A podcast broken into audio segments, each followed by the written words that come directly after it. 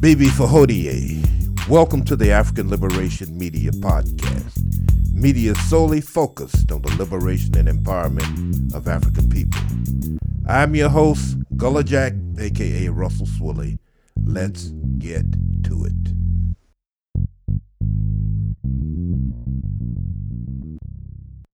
Bibi Fahodie, this is Gullah Jack. This is African Liberation Media. I'm here with Brother Amos and Brother Makaru, historians, Africologists, technocrats, respectively. In a bit of a somber mood, uh, brothers, I saw the intro to When They See Us by way of Netflix. What do you see? Yeah, you see a criminal. I am guilty automatically. I've just not been caught or apprehended. Know, that's what you see. We will also focus in during this chat the contextual ideology of Brother Amos Wilson. This was a bad brother and one of our most gifted sons.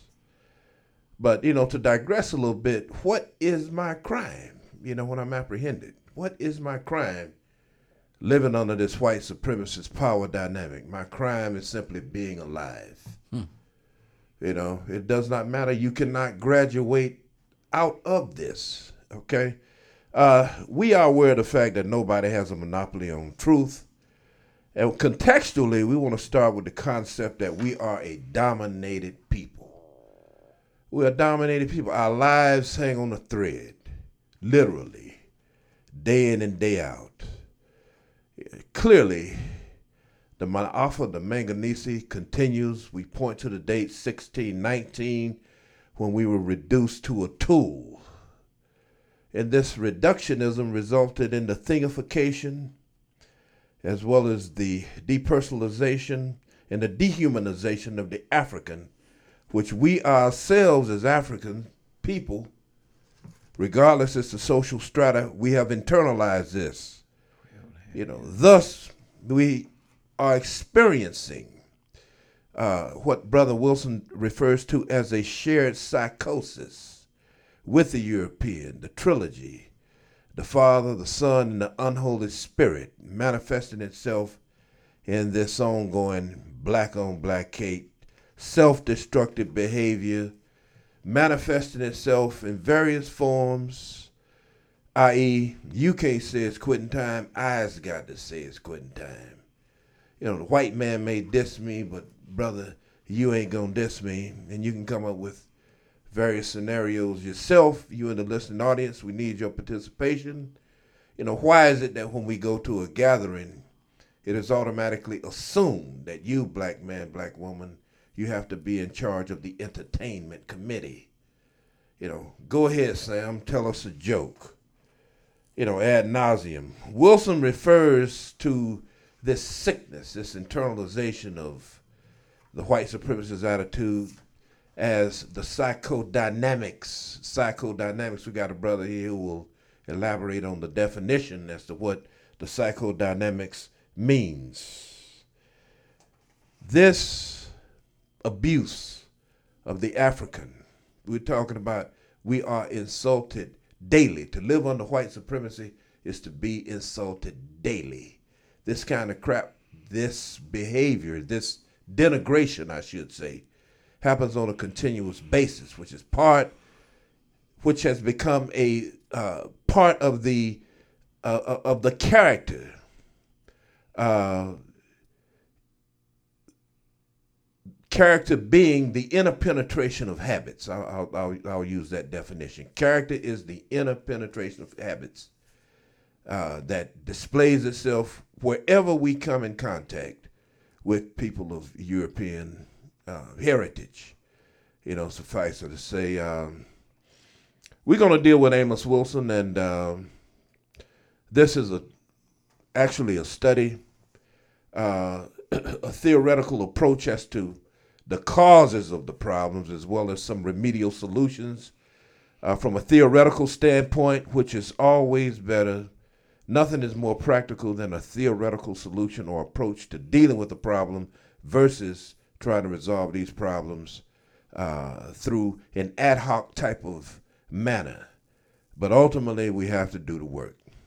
problems, causes, solutions, implementation. The latter is um, where we clearly fall short. The implementation of, uh, be it institutions or what have you, family, families playing a key part, should play a key part uh, in terms of being a resource center, a library, so that we can educate our people as to how to, to uh, combat this monstrosity.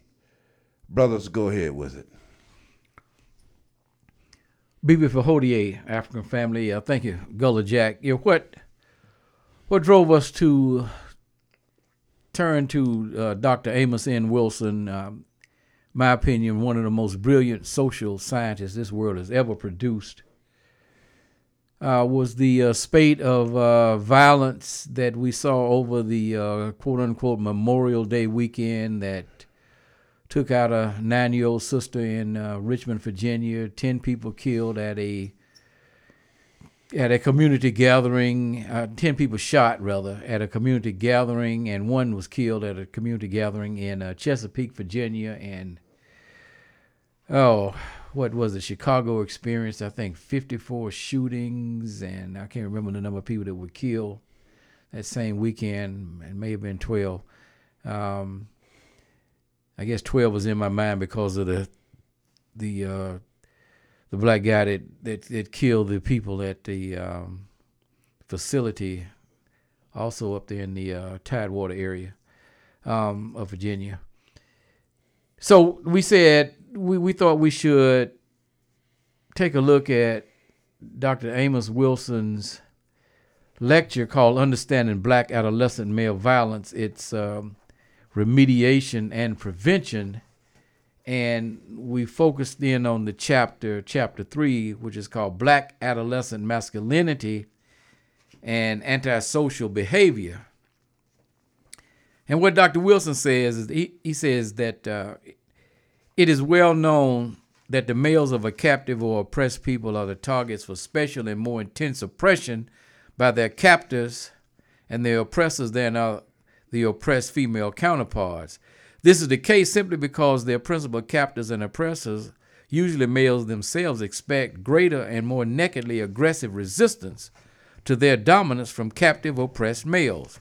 While not denigrating the resistance and revolutionary roles played by women under oppression, we think that the psycho-historical record will reveal that the freedoms, movements, social assemblies, and activities of oppressed males, which may be perceived, perceived by their oppressors as possibly empowering their abilities to resist and overthrow their masters, are subject to acute surveillance and repression. Now, of course, we we saw this. We saw this during the uh, the reign of terror by uh, J. Edgar by day, Mary by night Hoover. From the Garvey movement through the Black Liberation movement, we saw this exact thing.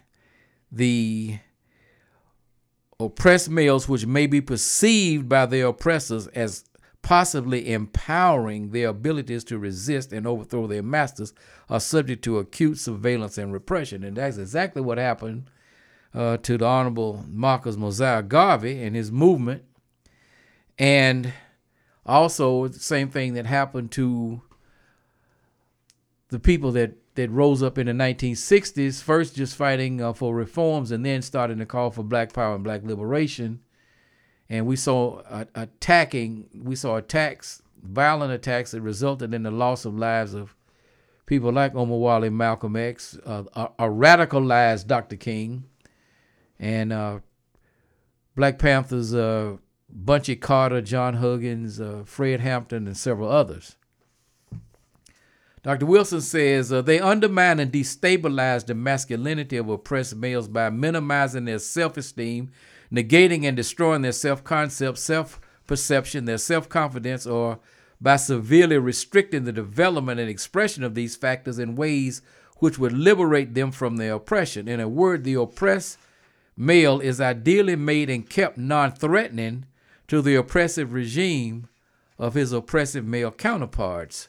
And so and so what what we saw, I'll give you a practical example of, of the way this played out in the 1970s as Black Power um, began to develop into a black liberation movement, then then we saw various forms of attacks. We saw, for example, the uh, mass introduction of drugs, which was followed by a declaration of a war on drugs. We saw in the media the uh, dissemination of the what was called the black exploitation movies, giving us various images, many of which were destructive. These were things that were designed to uh, not only dull our consciousness, but to uh, capture our attention, you know. And I'm guilty as charged, sitting there looking at Pamela Suzette Grier, but uh, also recognizing the uh, the destructive uh, images that be, were being projected by uh, Superfly, the Mack, and others. So they they have to find ways to keep the non the uh, oppressed males uh, non-threatening, and when all else fails, then there becomes incarceration, people thrown in jail on trumped up charges, many of whom are still in prison today. Roman Romaine Chip Fitzgerald, Mutulu Shakur, Mumia Abu Jamal, Sundiata Acoli, uh, Jalil Muntaqim, uh, Veronza uh, uh, Bowers. Uh, just uh, these brothers and sisters are still still in jail. Primarily, brothers are still in jail because they rose up and they became threatening. So, um, Dr. Wilson says these males often misguidedly and ignorantly assuming that they are successfully defying white male authority and dominance, defying the system, expressing their independence and masculine prerogatives, expressing their manhood, have been misled or misdirected into violently attacking and corrosively undermining the peace, stability, and the very viability of the African American community. These males have been provoked by their oppressive circumstances into what we might call reactionary masculinity, whose presence and expression are essentially detrimental to the African American community and ironically to their own well being.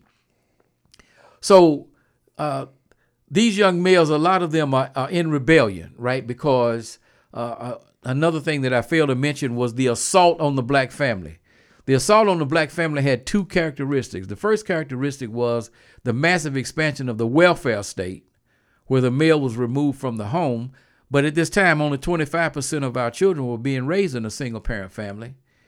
And the removal of the black male from the labor force in the urban cent- in the urban centers of the United States. And uh, Brother Bone, Cle Sloan's uh, documentary, Bastards of the Party, has a very good uh, description of how about 14 industries were moved from uh, the downtown area of Los Angeles in the 1960s and 1970s. And these were jobs that black males could, um, you know, could be employed in, and they, they, they paid enough to allow the black male to be able to support his family, to send the children to college, and uh, you know they, this was removed. Now, you know there are various reasons wh- why the capitalist class can't claim they did this, but the bottom line is it had a it had a devastating impact. For example, in a lot of the major urban centers, Detroit, uh, Chicago, mm. Milwaukee, uh, Baltimore, Philadelphia, uh, Cleveland, uh, St. Louis. If you if there was a study done by the University of Milwaukee, Wisconsin in 2010, and it, it examined, it focused on black male employment and unemployment in the 50 largest urban centers uh, in the United States. And what you would find in, in 1970 now, this is just as the industrialization is just beginning, but in places like Chicago and Detroit, over 70% of the black males between ages 50, between the ages of 16 and 64 were employed in, in at some level. Okay? Set that's 7 out of 10. By 2010, the employment of males in uh, Detroit, Chicago, Milwaukee, three that I remember, were in like the 43, 44% range. So you went from 7 out of 10 to less than 5 out of 10. Okay? And so this is going on while the welfare state is being expanded, the black male is being removed from the home, and so now you got these young males that are being born into essentially destabilized and dysfunctional uh, situations. So Amos gives us some of the characteristics of what he calls reactionary masculinity. And I guess the opposite of this would be liberating masculinity. Uh, the liberating masculinity of, of course, uh, everything starts with the great African warrior Narmer, but, you know, we could come forward to um, Marcus Garvey and Malcolm X and Bunchy Carter and Patrice Lumumba and Thomas Sankara and uh, Amilcar Cabral and others uh, who represent liberating masculinity. So, for reactionary masculinity, uh, just some of the characteristics, and I'll let the other brothers go, uh, lacks a sense of self, of social responsibility or social interest, lacks a deep and abiding African identity and consciousness, exhibits an impoverished empathy for others, tends toward rigid and excessive self interest, mm. self centeredness, self service, intolerance, and stubbornness, tends to be opinionated, to view every social encounter as a test of his masculinity and as a struggle for power, mistakenly identifies physicality, crudeness with masculinity, views domination and sensitivity, unconcerned willingness to injure or kill, seek revenge as essential masculine traits. And we see this with the number of stray bullets that just kill our people, that just little children in a park playing motivated by fear, avoidance, escape, retreat from responsibility, ego defense, and reactionary frustration, by a deep and ever present sense of inadequacy, by an inferiority complex, an obsessive need to appear superior, perceives cooperation with other males, submitting to the rightful authority of other males, conceding points to other males, and relating to them as humiliating insults of their masculinity believes the mastery of knowledge, crafts, academic subject matter, professional expertise, the actualization of intellectual uh, potential to be essentially feminine, is a conspicuous consumer, consumer oriented, concerned mainly by parasitically exploiting others, works merely to earn spending money, money to spend irresponsibly, uh, is into flashy clothes, cars, fads, and all types of styles motivated and defined by self alienation, exhibits an absence of self knowledge, ignorance of his ethnic heritage, unbounded hedonism, narcissistic drives, mm. deep insecurities regarding the reality of his masculinity and his masculine image, lacks self control, discipline, persistence, and high frustration tolerance, lacks long term goals, and commitment to pro social values. So, those are some of the characteristics. There are quite a few more we can go on and talk about but I want to get the other brothers in on the conversation. Well, uh, yeah, I just want to say uh,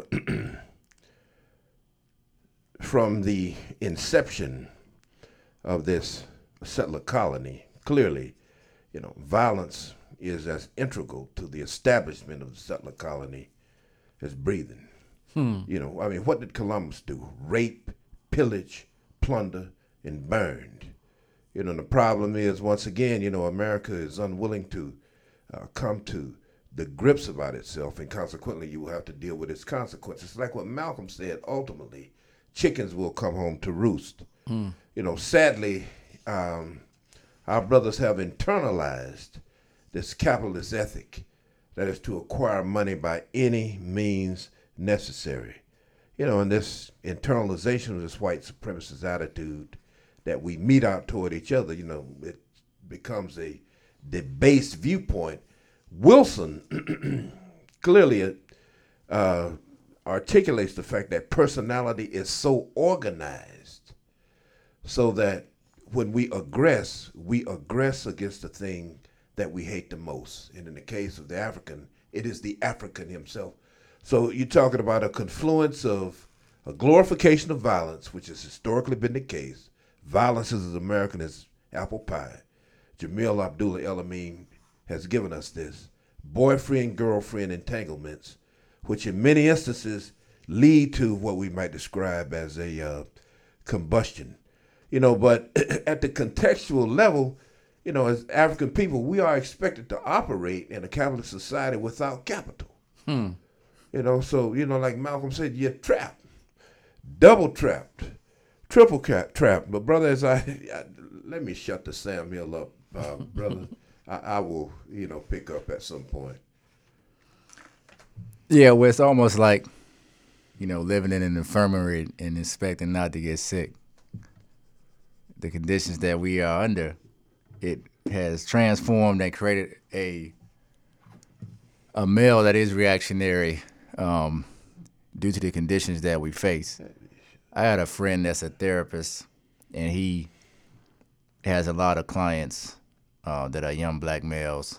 Um, majority of his clients are young black males, and some of the conversations that we have, um, he often expresses a lot of what you just read from what Dr. Amos Wilson um, expressed in the book, and a lot of those characteristics from what he sees, uh, it really comes from um, what they're experiencing at home, in the home, uh, with their families at home.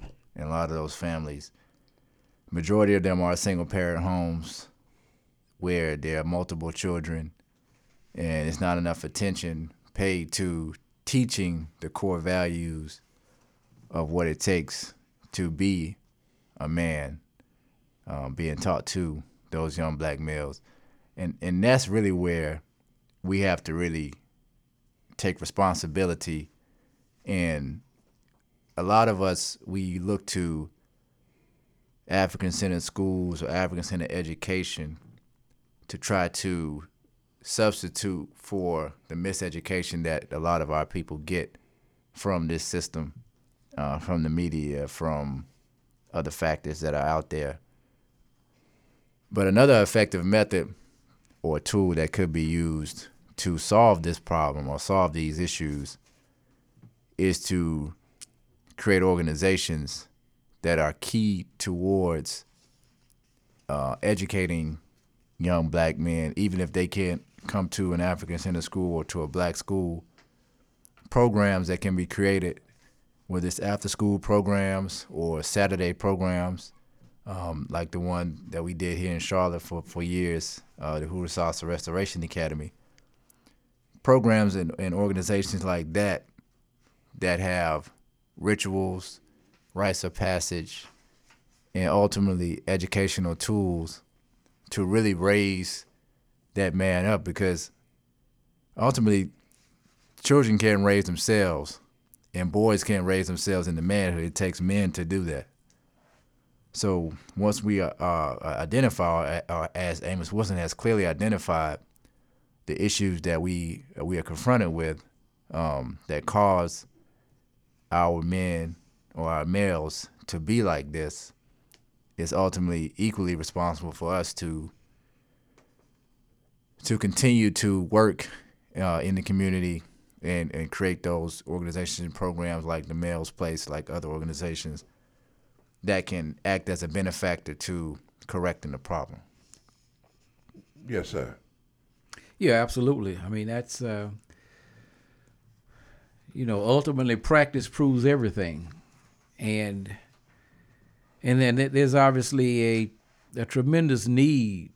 Man, I see. Uh, you talked about psychodynamics early, and I, I see. Give give us a definition, brother, because you. Well, I mean, there's there's there actually, Amos. You know, uh, I got the phrase. I'd never even heard of it until uh, I was at the Shrine of the Black Madonna in Atlanta back in the er, early 1990s, and I saw this book. I'd, I'd heard of Amos quite frankly just by accident. I happened to be listening to uh, Bob Law's Night Talk mm-hmm. program one night. I was up real late, and he was interviewing Dr. Jawanza Kunjufu.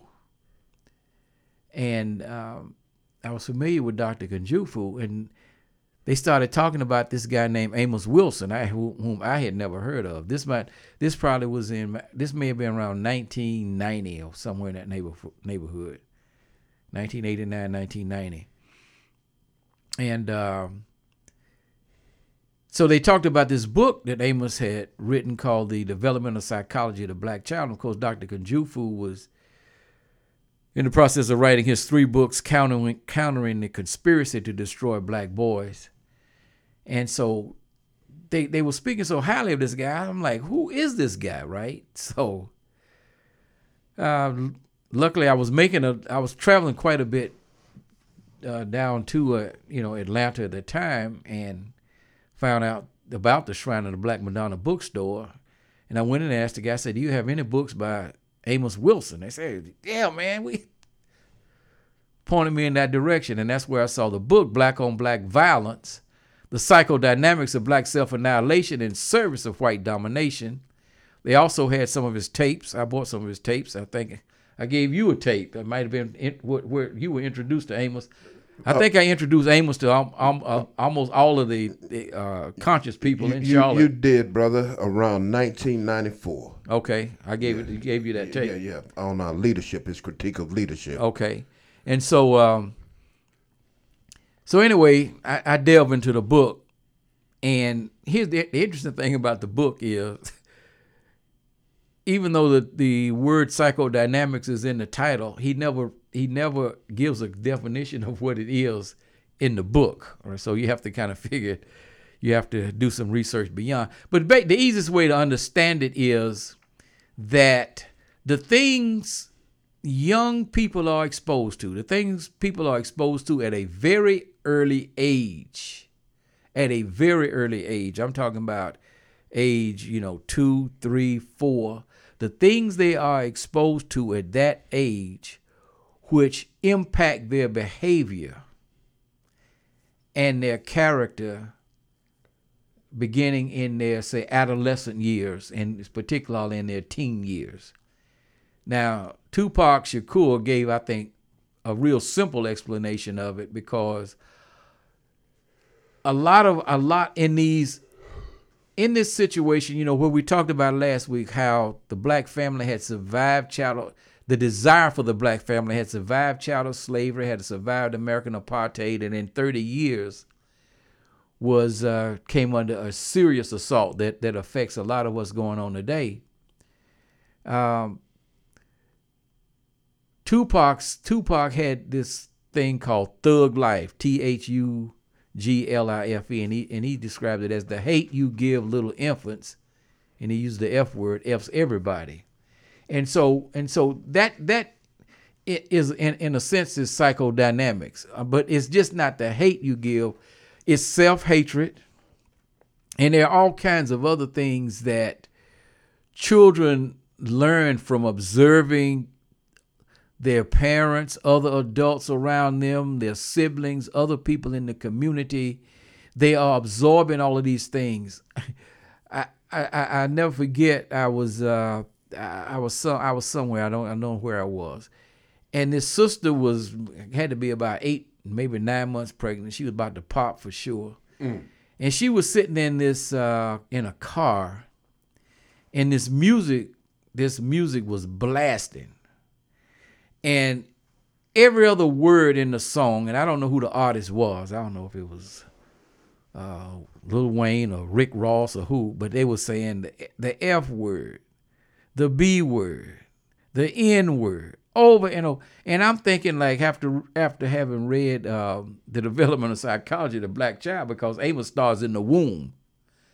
I'm saying all of, all of this, all these vibrations are going straight into the womb this child is being damaged at the neonate level. at the neonatal level. Yeah. So, so, so you know, so what we see is a lot of this dysfunction. I mean, one of the worst things that I see in uh, different places um, is you, you you see these a lot of these these women that have children men have just used them for sexual toys, essentially.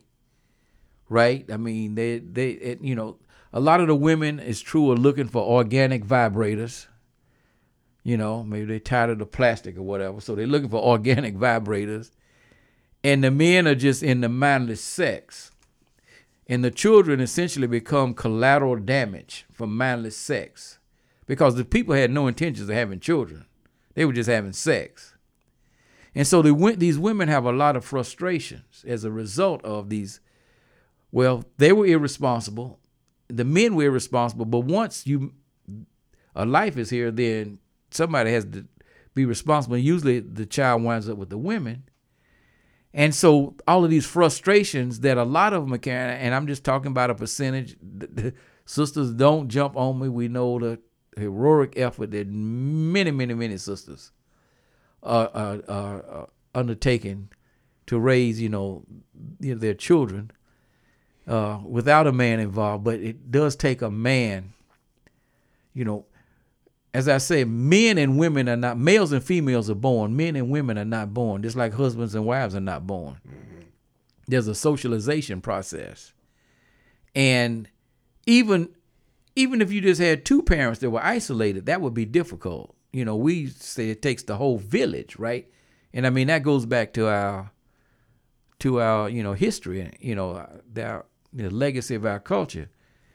But you see these women just cursing these little boys out, just calling them M F S O B, all just.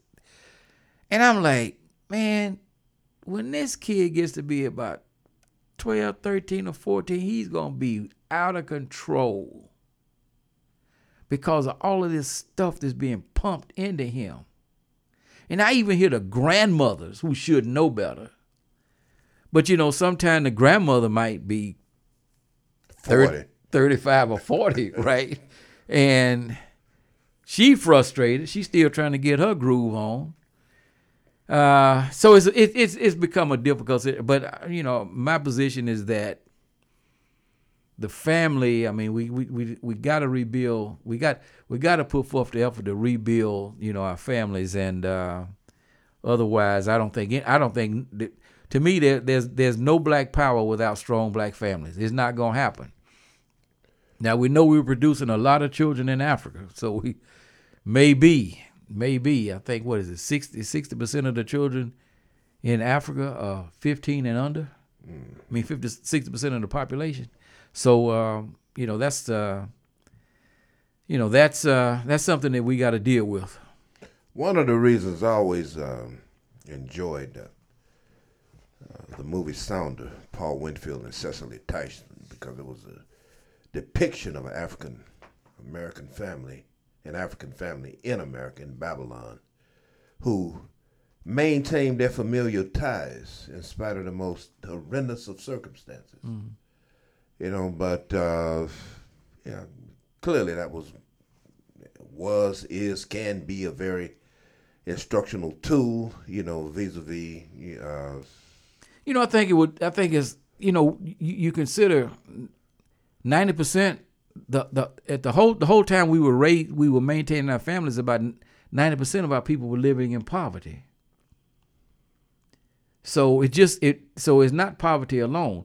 Now obviously in the rural communities there you know there there are less pressures, you know, in terms of materialism and those kinds of things you know the migrations out of out of the south to the to the northern cities uh, certainly had had had an impact but still like i said by even by 1965 we still had our families when i mean we would love to have the conditions today we had in 1965 where 75% of our children were being raised in a two-parent family. Uh, but we, we also have to understand that there's a, there's a reason why the white supremacy dynamic zeroed in on our families. Yeah, yeah. The, the the children that were born in the 1940s who raised up who ra- you know who rose up in the 1960s were products of strong black families, right? Uh, you know, May May Charles and Adolphus Carmichael, right, produced Stokely, and so you know you had so you you just had a whole generation that was being produced by strong black families. And really, without strong black families, none of this movement takes place. I, I don't care the lunch counters or whatever. None of it takes place without strong black families, and uh, particularly in the rural areas of the Deep South. I mean, particularly out there in Sunflower County, Mississippi, where Fannie Lou and Perry Pap Hamer were. I mean, it just uh, you know that that's the that was the backbone of the movement, the strong black family. The the the Garvey was able to raise money. He he he was selling stock in the Black Star Lines, and you had the whole family pitching in. to buy a dollar share or a two dollar share. But it was a family thing. It was a family commitment. Right? Garvey doesn't have that success without strong black families. So I mean that's that you know, that's what we got to get back to. But I, I know we want we want to go on because all of us have been impacted this week by um, Sister Ava DuVernay's Netflix documentary. Undoubtedly. Uh, this, this this this had a profound impact.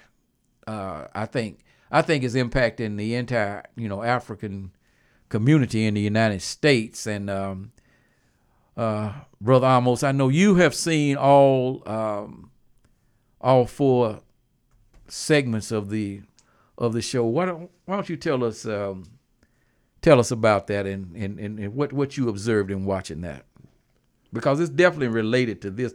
It's the flip side of this of the coin here. Yeah, it's right on. It's right on the money when you're talking about strong black families. I mean, in some cases, these young men who were wrongfully convicted of the rape of a white woman in Central Park was due to the fact that some of their family members let them down. I mean, the the the the, the show clearly depicted a, a, black father who was ready to sell his his his own son to the system just so that he wouldn't lose his job. Hmm. You know, that's no different than the slave on the plantation not wanting to lose his crumbs off of the dinner table. So he's willing to sell out the the revolution or sell out the African who was trying to run away. Mm-hmm. Brother, I have not seen, I've only seen a small segment, but can you elaborate on, you know, the chronology? Well, there was a there was a uh, scene where the young brother Antron McCray was being interrogated by the police, and his mother and his father were both sitting in the interrogation room. And the first alarming thing to me was that he allowed the police officers to disrespectfully speak to his son mm. in any fashion that they wanted without really objecting as a father should mm. to demand respect for his children. That was the first thing that really and they they, they removed the mother, right? Yeah, yeah. Well, they they, they asked uh, the mother to to leave the room, and uh, well, they asked both parents to leave the room. Mm-hmm. So the father goes out into the hallway, and you know he's, you know, talking to the officer like a typical Negro would. You know, he's begging, um, pleading for anything to allow his son to leave um, doing it in a fashion as if the officer is his friend. Right. This is the first mistake, not mm. not having an understanding.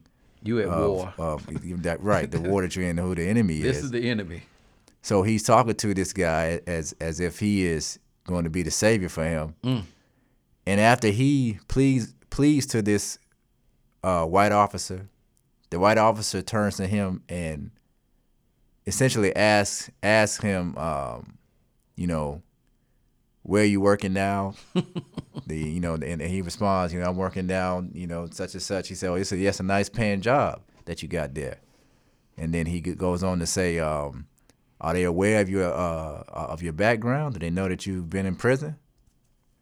Um, and then he goes on to say, "Well, I haven't been in any trouble. Uh, that's all in the past. I have I haven't gotten any trouble." He said, "He said I, I didn't ask if you've been in trouble. You know, I asked if they are aware that you were a felon." you know, when you apply for the job, did you inform them that you were a former felon? And um, you know, he starts to look puzzled, and then the officer, you know, basically in so many words says, "I would hate for them to have to find out your background because your son doesn't want to cooperate." Mm. So, at this point, the Negro goes back into the interrogation room and tells his son Say what the police officers want you to say. Exactly. And his son is innocent, hasn't done anything. So his son looks his father in the eye and says, I'm not going to lie. I didn't rape no woman. And he says, you know, he goes on, throws a chair, gets mad at his son, you know, yelling at him saying, you know, you gonna say what the police officers want you to say. He was worse than the police. Right. He really was.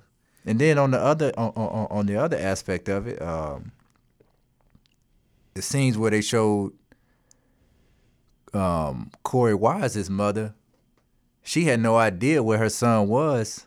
It had to be for at least almost forty hours. Mm-hmm. So how does almost two days go by? And you don't know where You don't know where your son is. He's out in the precinct. You got media showing up to your building.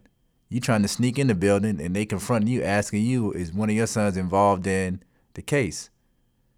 So you know she let him down.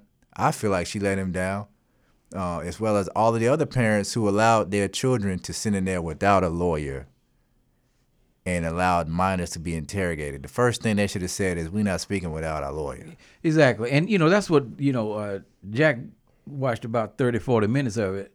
And his first conclusion was, you know, we got we got to go, we got to do a whole, a better job of preparing, you know, our youth, particularly our young men, for what to expect Right. from you know from from this system which is which is designed to destroy young black males as amos points out here because they no longer serve a purpose in this society other than to you know be some you know high paid en- entertainers or or you know uh, to get up and um, lead a bunch of people to slaughter like obama so so but but for the chronology, okay, so this took place in 1989. What happened was a white woman was jogging through a park.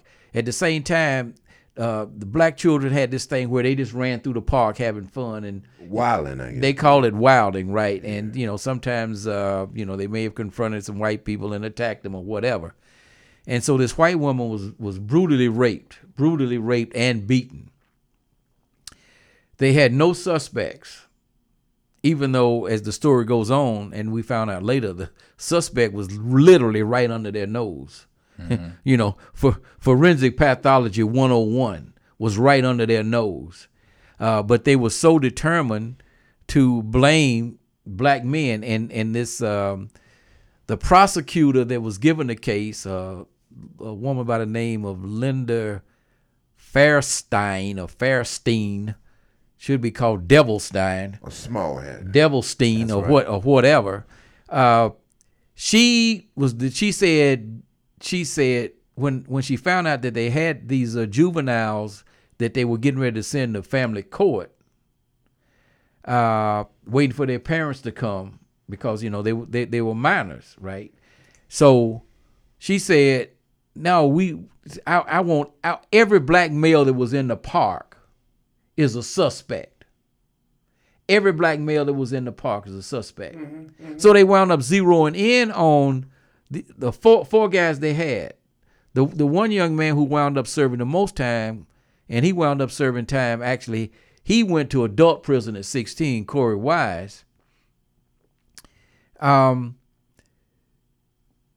they when they started coercing these young men, they they they they, they were torturing them, they were beating them, and the young since the young men had nothing to do with it, they were all telling conflicting stories. Even though they had used every trick in the book, I mean, they said like, uh, Ray said you did it, you know, and then no, uh, Antoine said you did it, and, and so all the, who I don't know Ray, I don't know, I, and and then they they played the good cop bad cop. The one cop would come in and slap the kid around, and the other cop come in, y'all get out of here, leave him alone. I'm not like them. I'm your friend. First thing we got to teach the, the teach our young people is that the these okay. So let's use something practical that some black people can relate to. John eight forty four. Lying speech is their native is their native tongue. The father you spring from is the devil, and willingly you carry out his wishes. And the lust of your father you will do. exactly. He was a liar and a murderer from the beginning. the liar and the father of lies. Yes, sir. So you you know you you teach them that, and then you give away so much. This like you know they, they go to the kid's house almost to arrest him, and the cops say, "Are these the clothes you had on last night?" And the daddy tells him, "No, go put the clothes. The clothes he had on had mud on them." Mm. And so they were able to tie that back to the struggle apparently that the lady put up. But what I said was this. This is what I wrote on our Facebook page. What I said was that all of the elements of the white supremacy dynamic, whatever their religious affiliation, all of the elements of the white supremacy dynamic, That is the religion. all of them are devils to begin with, whatever, whatever religion they claim. it's white supremacy. You know, the uh, sacrament. the sacrament is racism. I'm right. sorry, brother. You got the you got the you got the the crooked prosecutor, crooked detectives. You got a judge that was specifically selected, and you got a jury. You cannot let the jury off the hook. And you got the uh, power structure media, which is railing, you know, to have these young men, you know, uh, basically lynched. And then you have the white supremacist oligarch Donald Trump taking out full page ads calling for a reinstatement of the death penalty so these young men can be executed. Well, like I said, I think that, like you said, it's a lack of education. When you when you interrogate a child, for them to be in there for 24, 32, 48 hours, not being allowed to use the bathroom, not being allowed to eat, um, eventually they're going to break. Of course. And if you got one cop saying, you know, if you just say this, then you can go home, telling them lies, then they, uh, I mean, a minor is going to follow through with that if they're not educated properly. See, Exactly. a properly educated minor or young male would have went in there, and as soon as they entered the room, they would have said, "I'm not saying a word without my attorney." Exactly. End of interrogation, right there. That's the end of That's it. the end of the interrogation. you don't have to say a word. That's why they wanted the boys to, to waive their rights to an attorney. Exactly. Once you do that, they got you. they got you. so you got to understand what we're up against. Police officers, since the beginning of the foundation of police departments, have always lied to get a confession out of somebody. They're always going to say, well, your friend said you said this, or we got this evidence here. Prove it in court. Prove it. You have to prove it in court. So I thought that um, in the one case of, you know, Yusef's mom, when she stepped in and threatened to go to the, this, to the, the New York Times, Right. and, she, and she got She know, got him out of there before he could make a before he- statement. before he can make a statement, right. or before he could waive his rights to an attorney. and the one mother got sick and left. You the the the the, the uh, he looked like, like he might have been the youngest one. Was that Antoine or Kevin? Which one was that? The one, the first one that you know he got beat in the park. You know the cop jumped over the bridge. That was Kevin, yeah. Yeah, Kevin. You know he said, "Where's my mom? Where's my mom?" And uh, cause the the the black officer tried to stop them. He said he's only 14. You can't interrogate him. He said his mother got sick. She had to leave. And he said, "Oh, the mother voluntarily left." But see, even that, he didn't know that he didn't have to say a word. He didn't have to say a word. It goes back to what brother said. You know, I mean, educate from the womb. I mean, from Yeah. From the cradle. But yeah, brother, Amos what was your emotional reaction to this? I mean, I, I was watching it, and even though I knew about the story, seeing it reenacted is only gonna make you mad. You know, sitting back, you know, yelling at the TV, you know, you should do this, you should do that, and of course, you know, hindsight is twenty twenty. It's easier to say what you would do if you're not in in in, in, in a situation, but this is fundamental stuff.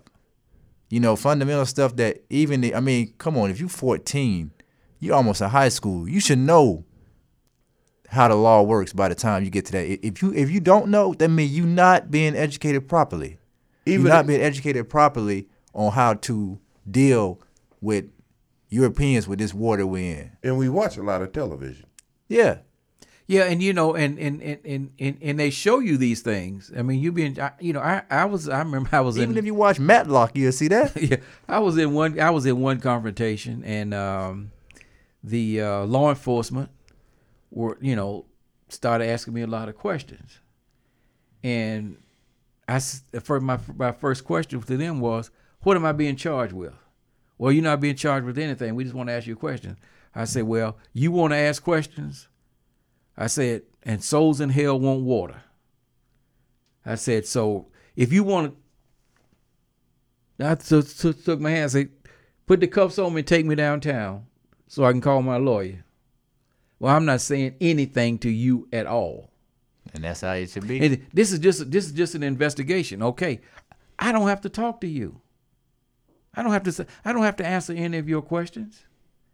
If you want to charge me with a crime, take me downtown. Now, granted, I'm like I've been in the struggle.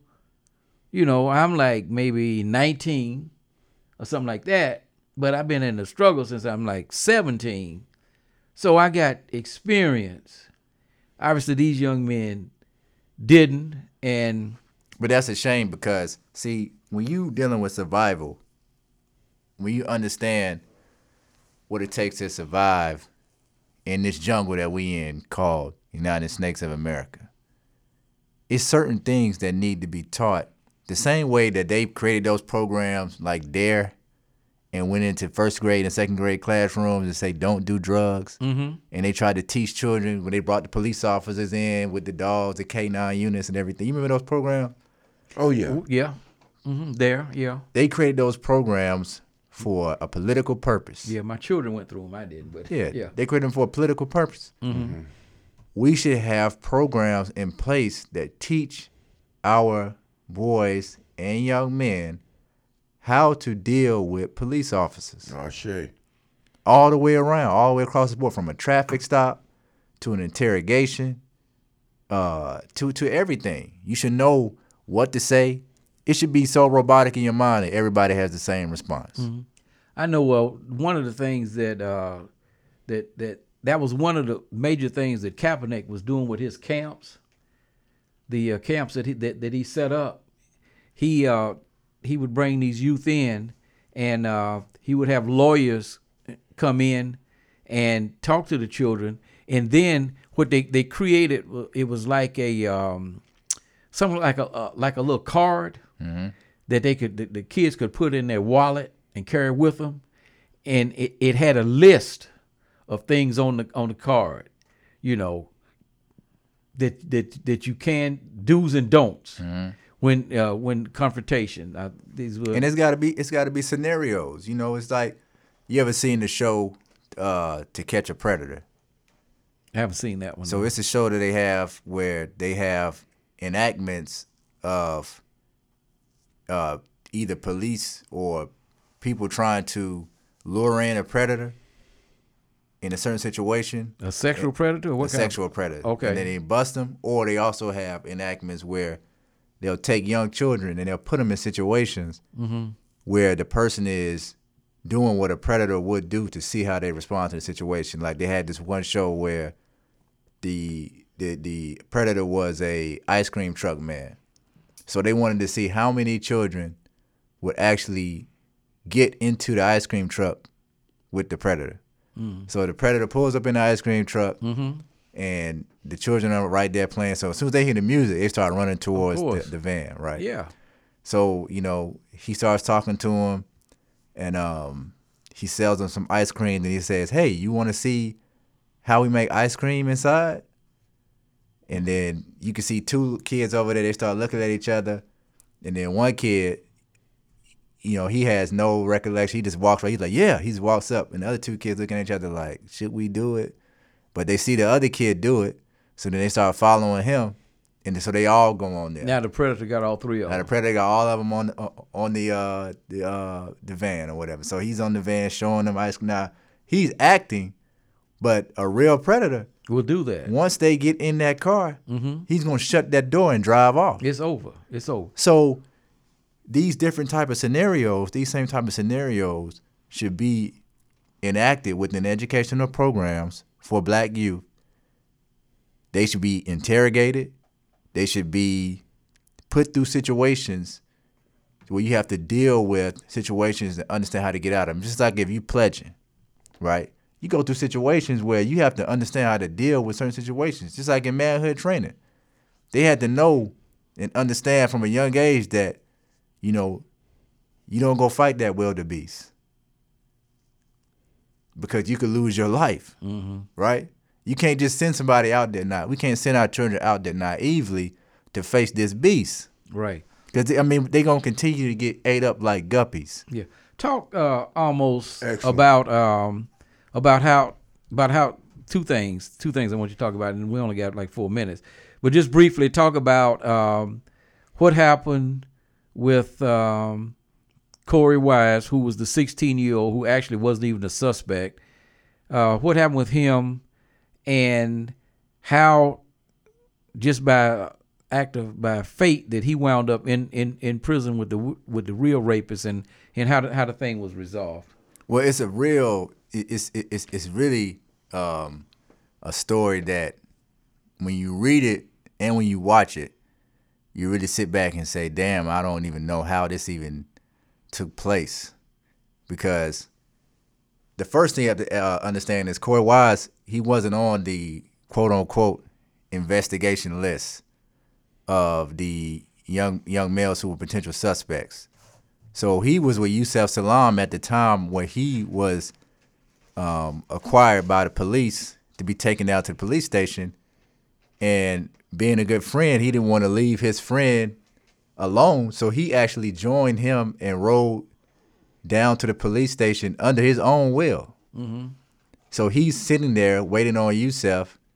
Uh, and then the next thing you know, he gets taken in also as a suspect. And then he gets convicted. At the time, he was 16 years old. Everyone else was younger than the age of 16. So he gets sentenced as an adult and sent to Rikers Island. And inside the prison system, um, uh, if you're familiar with the story of Kalief Browder, it's a similar situation when you have a young male in an adult prison, and you know that they're going to get beaten, they're going to get potentially raped or And, and plus he and was tortured. plus he was a famous prisoner Right. because even a lot of the prisoners and the guards believed that he was actually guilty of racing, raping this white woman. Right, right. So you have all of these, all of these uh, correctional officers and prisoners who are targeting uh, Korey Wise, um, and eventually, uh, in prison, he actually, by chance, gets into a, a fight or altercation with Matias Reyes, who was actually the serial rapist who actually raped another woman before he raped this jogger. And when he raped this woman, she was pregnant at the time. He broke into her apartment and raped her while her children were in the other room. He stabbed both of her eyes out and stabbed her nine times and killed her. So this is the rapist that's really the guilty person who raped the jogger in Central Park. Yeah, and there there had been about four or five rapes, really brutal rapes that were taking place had taken place at the same time. Yeah, he and he had committed all of them. he committed all of them. So he just so happens to get into a fight with uh, Mr. Reyes, and then after the fight, somehow they became friends.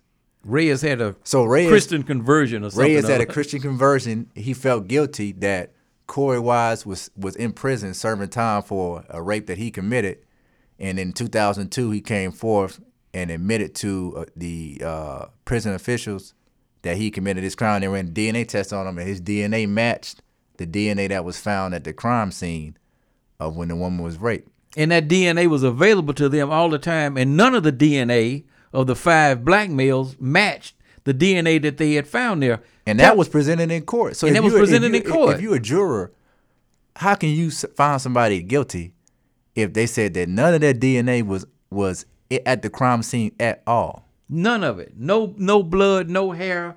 You know, no semen, no, no nothing was there. And you know, this is what my daughter says: to get through all of the levels of law enforcement without being impacted by white supremacy is virtually impossible. But tell them Amos about how this crooked prosecutor and the crooked detectives reacted after this guy came forward.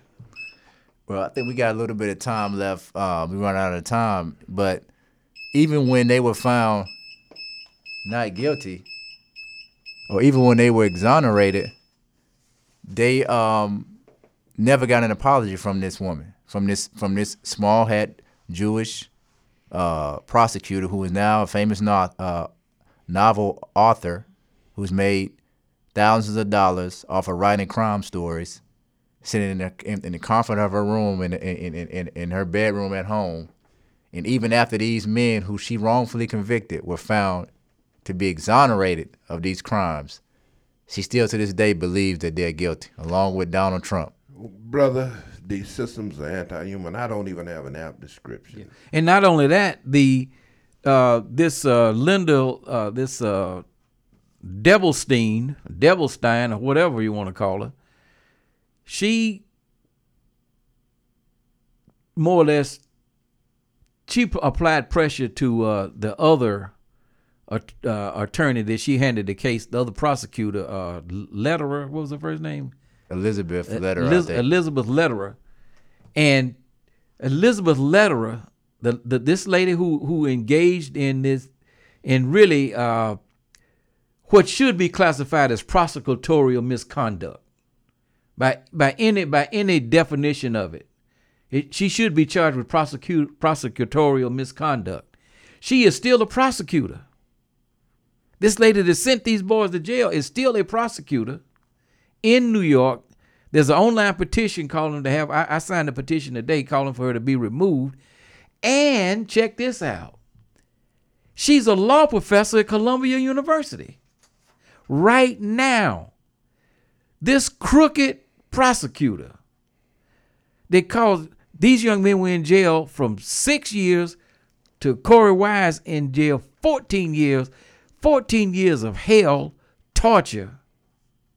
And, the, and these people are still employed in the law enforcement system. Go ahead, and, brother. I, and I'll close. Yeah, go ahead, I, will close close the show out with this right here. If you watch the doc, the miniseries, um, that same prosecutor, one of the things that she said that you all should take and understand is when, when the lawyer asked her, uh, "Are you going to apologize?" She said, "Apologize for what?" She said, "This is about politics, and politics is about survival. And when survival comes, there are no rules." That's the white man's mentality. I want y'all to really understand the, the, the, the, the white Europeans' mentality is when it comes to their survival, mm-hmm. there are no rules. So you can't play play by any rules when you dealing with Europeans. no moral conscience. This has been the African Liberation Media Podcast of Bibi Fahodier. BB Fahodier. The BB-48. power or the lack of power. I want to repeat this power or the lack of power. If your education in this institution is not about gaining real power, not jobs, because your jobs do not represent power. Not getting elected, that does not represent power either. Uh, buying your houses and fine clothes does not represent power. If it is not about real power, you are being miseducated and misled, and you will die educated and misled. If your study of black history is merely an exercise in feeling good about yourself, then you will die feeling good. The study of history then must be more than the pumping up of your self-esteem and the pumping up of your pride. Those things are important, but ultimately, those things are not the means by which we will save ourselves as people in this world.